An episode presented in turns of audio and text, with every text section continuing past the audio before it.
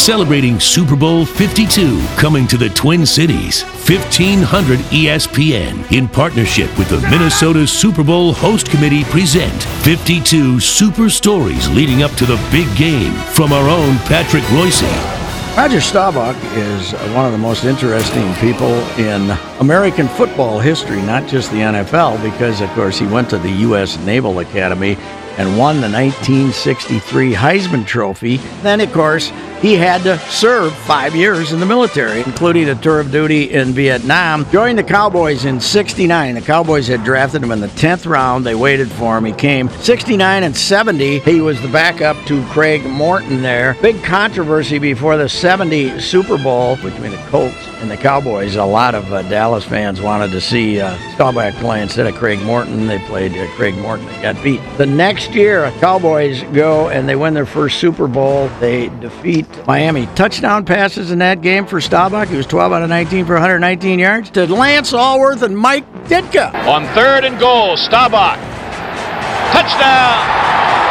Mike Ditka. The other Super Bowl he won was Super Bowl 12 when they beat Denver 27 to 10, losing quarterback Craig Morton, the guy he played behind. 17 out of 25, 183 yards and a 45-yard touchdown to Butch Johnson. The two losses were both to Terry Bradshaw and the Steelers, 21 to 17 in uh, Super Bowl 10. He had a bad day that day, uh, Staubach. He threw three interceptions. He did throw two touchdowns to Drew Pearson and Percy Howard. If you remember him, you're a Cowboy fan. He steps forward and goes for the end zone. Look out down there. It's going to be a touchdown for the Dallas Cowboys.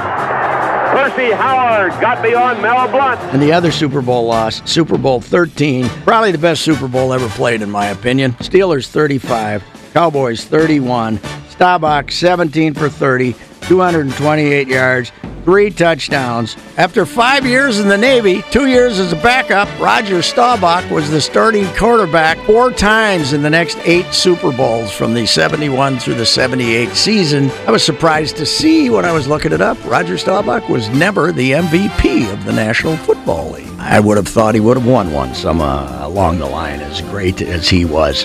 I would put him ahead of Aikman if I was naming an all time Cowboys team, but that's just me. 52 Super Stories continues next week with another great yarn from Patrick Royce. And for more details on Super Bowl 52 coming to the Twin Cities in 2018, sign up for the host committee email at mnsuperbowl.com.